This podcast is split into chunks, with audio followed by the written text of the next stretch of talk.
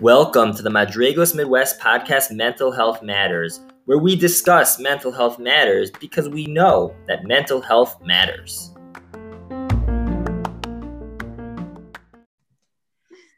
Welcome back to the next episode of Mental Health Matters with Madraigos Midwest. I'm Michael Bressler, Assistant Director of School Programming here at Madraigos Midwest, and co-hosting is Shuli Tzadok, the current Clinical Director. Our esteemed guest for this episode is Sippy, Mrs. Sippy Cohn, the previous interim clinical director, who I was fortunate to have as my supervisor once I, when I came to Chicago. Thank you so much for joining us. It's great being here with you. So glad to be back with Madraigos. We're so happy to have you back. Um, so we know that you were our interim clinical director last year, but do you want to start by telling our listeners a little bit more about your professional background and what it is that you're doing right now? Sure. So initially, I began with another passion of mine, which is teaching, and I was working for over a decade as a high school teacher and guidance counselor. And as issues came up, I developed a, really a great thirst and curiosity for having a better understanding of the various mental health struggles and relationship dynamics that were brought before me. And so I went back to graduate school. And about a decade ago, I became a an LCPC, a licensed clinical professional counselor. Subsequently, I worked in several uh, interned and then worked in several organizations and schools in the community. Several years ago, I opened my own private practice, and that's what kind of brought me here today. Amazing. So, in your private practice, um, I believe that from from your time at Dragos, from your some of your expertise is in OCD, obsessive compulsive disorder. Is that what you primarily work with in your private practice? So I wouldn't say it's a primary focus, but I would say that it's a definite chunk of what I do. Um, I, I can't really put my finger on how the fascination developed, but I did have several clients with OCD type anxiety. And I, I started to read everything I can get my hands on um, just to understand the specific nuances and presentation of OCD. And what I found was that there was um, this treatment that seemed to be the premier front runner for how to treat OCD called exposure response prevention therapy, which originated from Edna Foa, incidentally, a Jewish Israeli, um, about, I think it was about 40 to 50 years ago. And um, I decided that I really wanted to get some training in this. I then went to Philadelphia to the Center for Treatment and Study of Anxiety, where Edna Foa and Elna Yadin run a training program. And I spent about a week training under them in how to treat OCD all different kind of presentations of it and uh, different levels of severity. And so it's it's like a, a, chunk of the pie of what I treat is OCD. In fact, I really primarily only work with like teens and adults, but I, I will make an exception for children with OCD. Just because this, this there's such a specific treatment for it and children respond so well that I will I will take on children with OCD and go ahead and do the exposure response prevention therapy with them. So can we just backtrack for a minute? Can you tell our listeners what are some signs of OCD? I feel like OCD is a word that gets thrown around a lot. It's not always used clinically, but can you tell us what are some real signs of OCD in kids and also maybe in adults? Maybe we could cover both of those. Sure. Uh, so OCD is a specific presentation of anxiety. In fact, it, it didn't used to be separate from anxiety in the earlier manuals of the DSM. uh, more recently, because of its very specific presentation, it, it became its own disorder.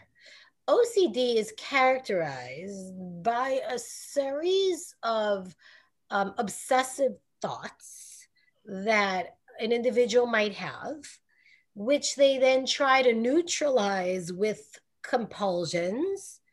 They experience temporary relief, but ultimately a strengthening of the compul of the obsession, of the original obsession, and then the loop continues.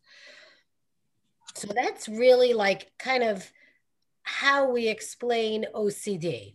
It's an anxiety that is kind of has this looping pattern where there's obsessions, compulsions aimed to neutralize the obsession, and then stronger obsessions, and then more compulsions, etc., etc. Fascinating. Thank you. So, practically speaking, I guess from uh, let's say a parent's perspective, or even one looking at themselves, what meaning I, I think I feel like classically when people think of OCD, they think of cleanliness, right? Or or the example of of people washing their hands. So kind of when someone is repeating a, a behavior without an explained reason, that's kind of what it looks like, practically speaking. So it's a good question. You know, it, it, has a very specific presentation, but people who are not experts in it may not necessarily be able to pinpoint it. So, like in any other struggle, I would say to talk it over with somebody, and a mental health professional will kind of help make the differential diagnosis between general anxiety and OCD um, it, it's it's not always super clear to somebody who's not very familiar with OCD.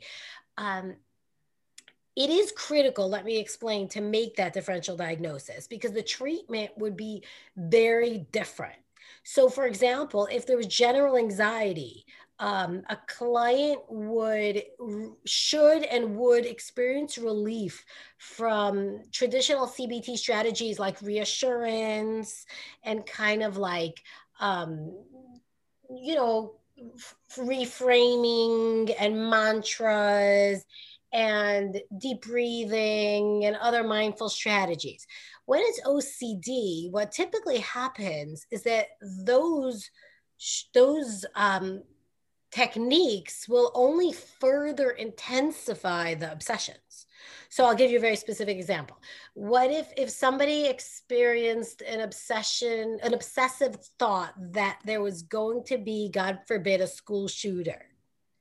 So it, with a general anxiety, it would help to kind of take a look at how many schools there are in the country how many students go to school, what the prevalence of actual school shootings are, how many people actually get harmed by it. And when they see that the likelihood of being harmed by such an incident is like so low, kind of, I don't know, maybe by being struck by lightning or maybe even less, right?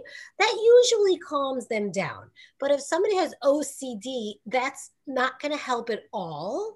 And in fact, it will seem to get worse and they'll seem to need to check those facts even more and argue those facts and discredit those facts, et cetera, et cetera.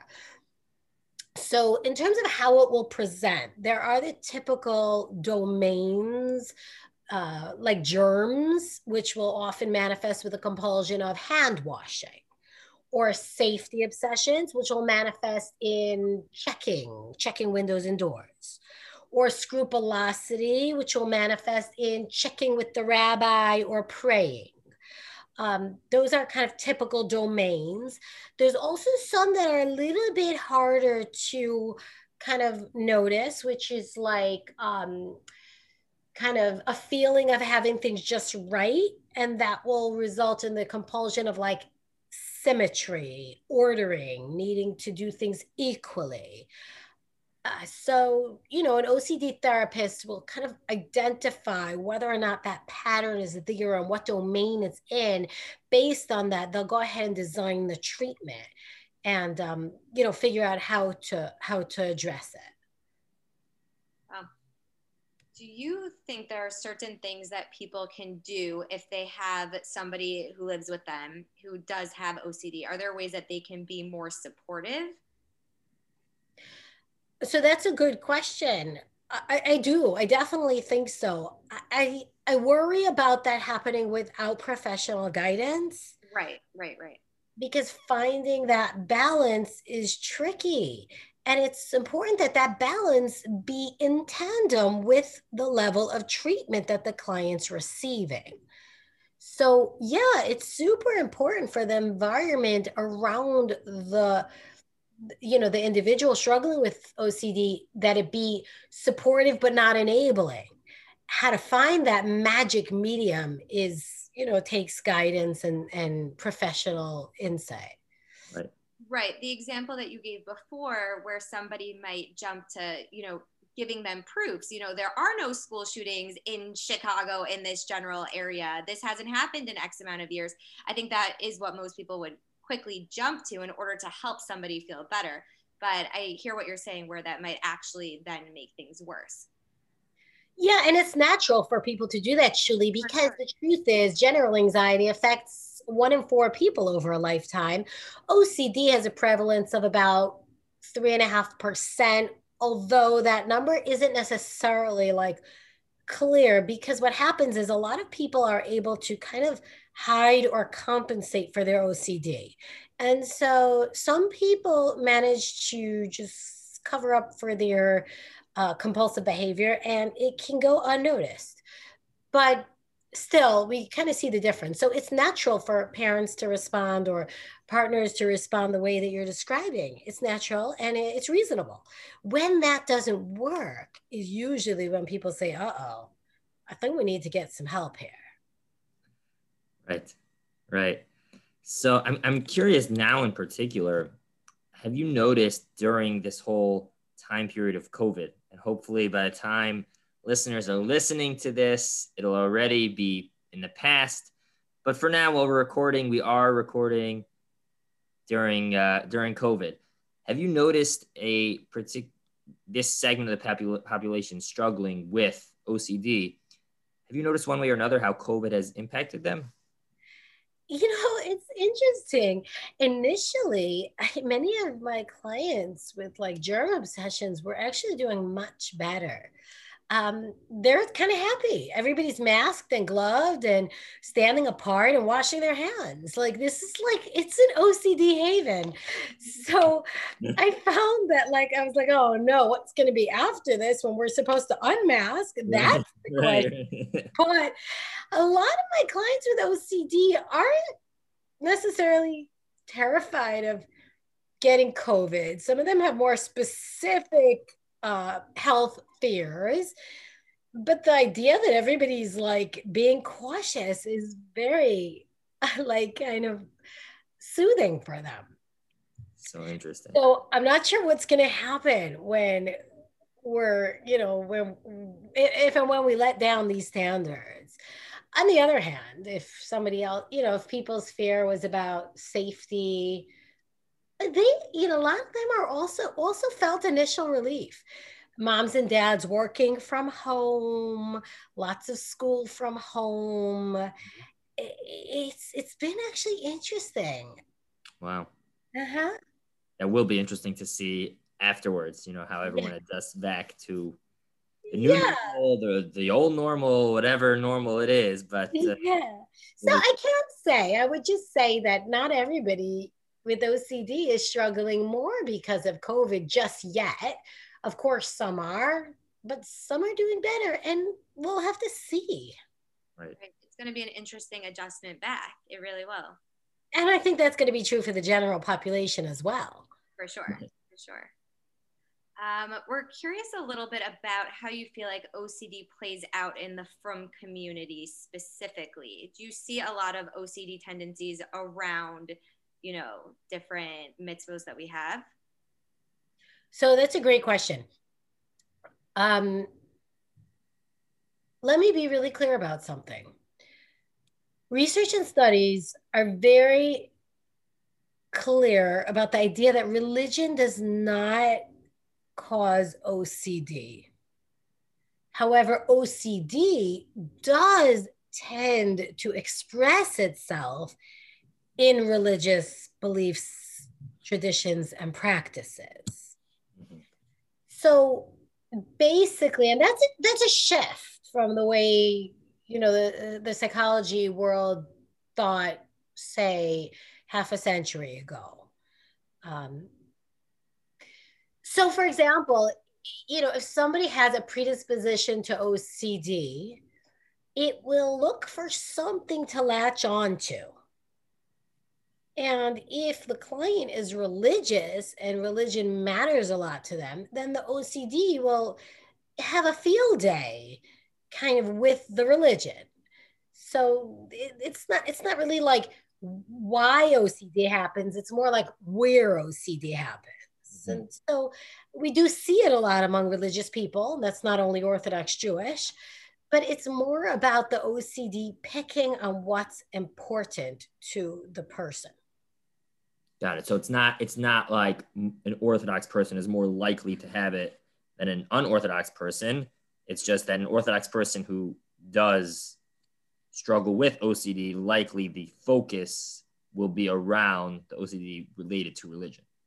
Yeah, and I don't even know if I would say it's likely to focus on religion, but I would uh-huh. say, like what you said is true. I would say that there's not a higher prevalence of OCD among religious people. There may be a higher prevalence of the specific scrupulosity form of OCD among religious people. Makes sense. Makes sense. So, on that note, is there, you know, obviously, if, if it's not the religion or the mitzvahs or anything that's causing the OCD, as we said. Um, but as a community, clearly it is like in any community, it is it is prevalent, and whatever the um, numbers are, three and a half percent is three is is a solid chunk of people. So uh, so what as a community can we do to help support, whether it's in the way we teach or different types of support that we can uh, facilitate success for those who are struggling in this area? There, you know, there are so many things I want to say in answer to your question, but I, I think what I will say is that we can understand OCD better. We can kind of recognize what it is, and we can help people get the treatment that they need that, that's really the most important thing. And as parents, teachers, and community leaders, it's important that we recognize it, that we don't get frightened or upset by it, and that we say, hey, you know, I think that there's something going on that's not perfectly healthy and that can be can be feeling much better. So on that, have, have you noticed a change over time you know during your during your professional career within the orthodox community at how i guess on top of it we are how how have we improved in being able to recognize it and has the stigma decreased in terms of being able to get the help necessary? Have you noticed any shifts in that? I like to think it has. I like to think it has. Um yeah, I, I think that, you know, part of the stigma, reluctance, resistance by the Orthodox community around professional help is not unfounded. You know, there there were trends several decades back that were anti-religious and they did see religion as a contributor to pathology and to abnormal psychology. And so there, there's cause for the contention. It's not unfounded. However, the, the, the world of, you know, psychology, psychiatry, uh, counseling, emotional support has really shifted to be much more skill based, solution focused, outcome oriented, much less judgmental.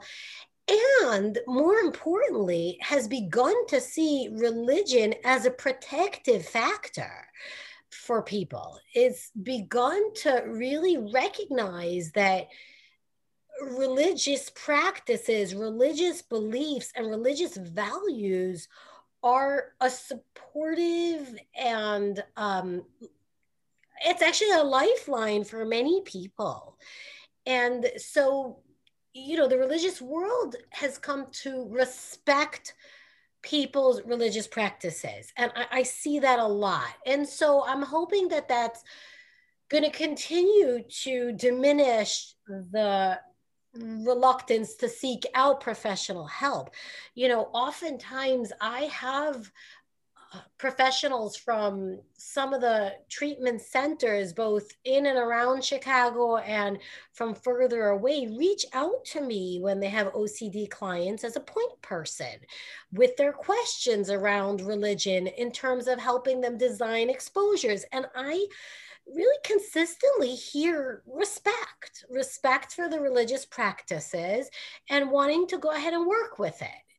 Um, so so i'm excited about that. And i think that'll help people who need to get help with ocd trust that they will be respected for their religion and they will not be pulled away from it god forbid at all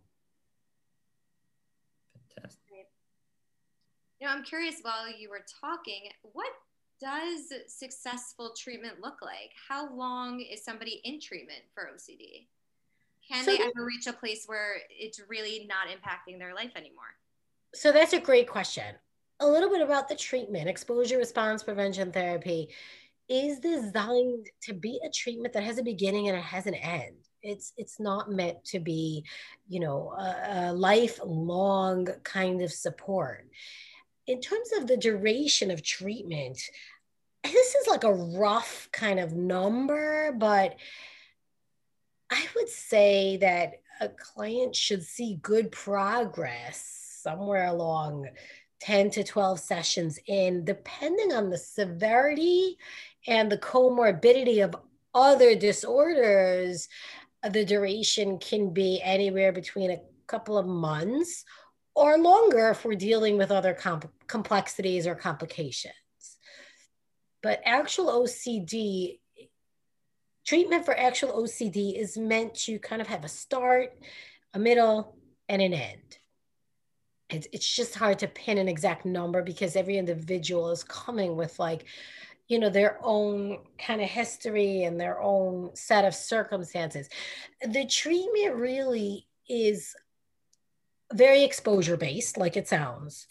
And so it kind of is about creating new neural pathways and helping the client, um, the client's mind make new connections.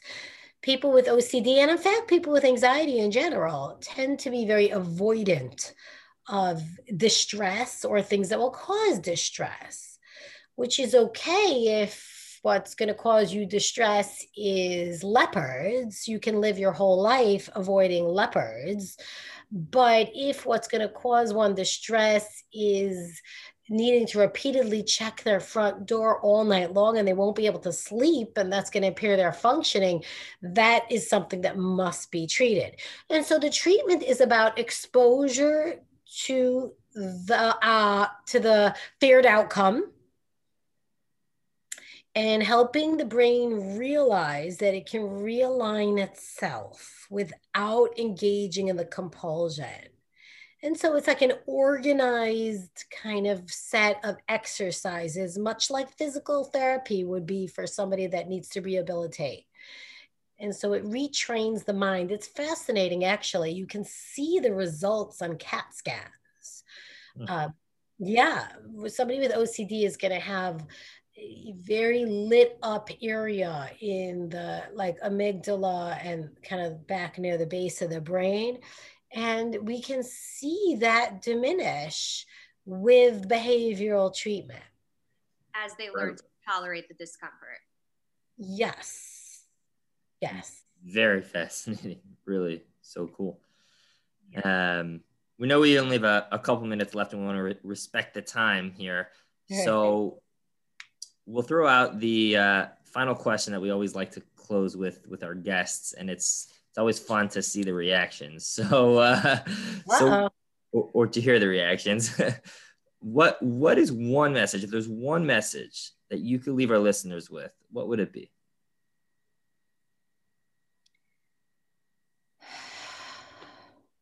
Just one message. Okay, the one message I want to leave our listeners with is that individuals struggling with OCD can have rich, full, and meaningful lives.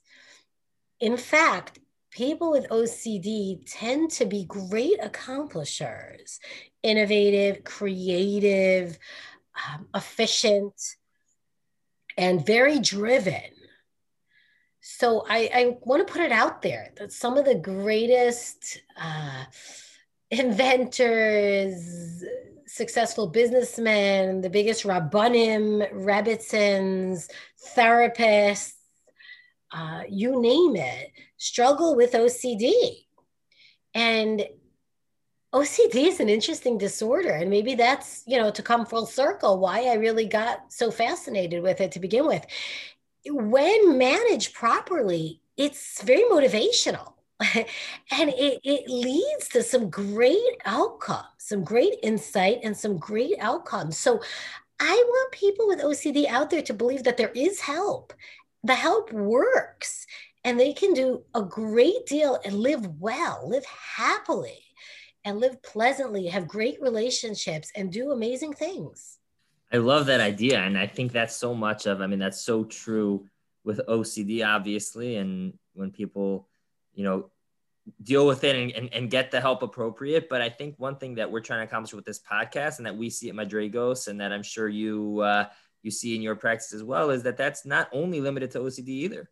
You know, that people with whatever challenge it is in their mental health, it's not, it's just a part of who we are. And it's, and it's something which is very enabling and something which it does not have to mean that one's life has to be drastically uh, changed, right? It, it's something that people can thrive with and can live very positively and happy fulfilling lives with OCD and with any with any you know mental health challenge that uh, one experiences, just like with any physical challenge that one experiences. So uh, we're so grateful for that, and we're so so grateful for your time. Very true, and thank you so much for having me. It was great to be here. A lot of continued success in everything Madraigos is doing. Thank you so much. Always good to see you back in the Madraigos uh, setting. yes, thanks. Great to be here. All right, be well. Be well.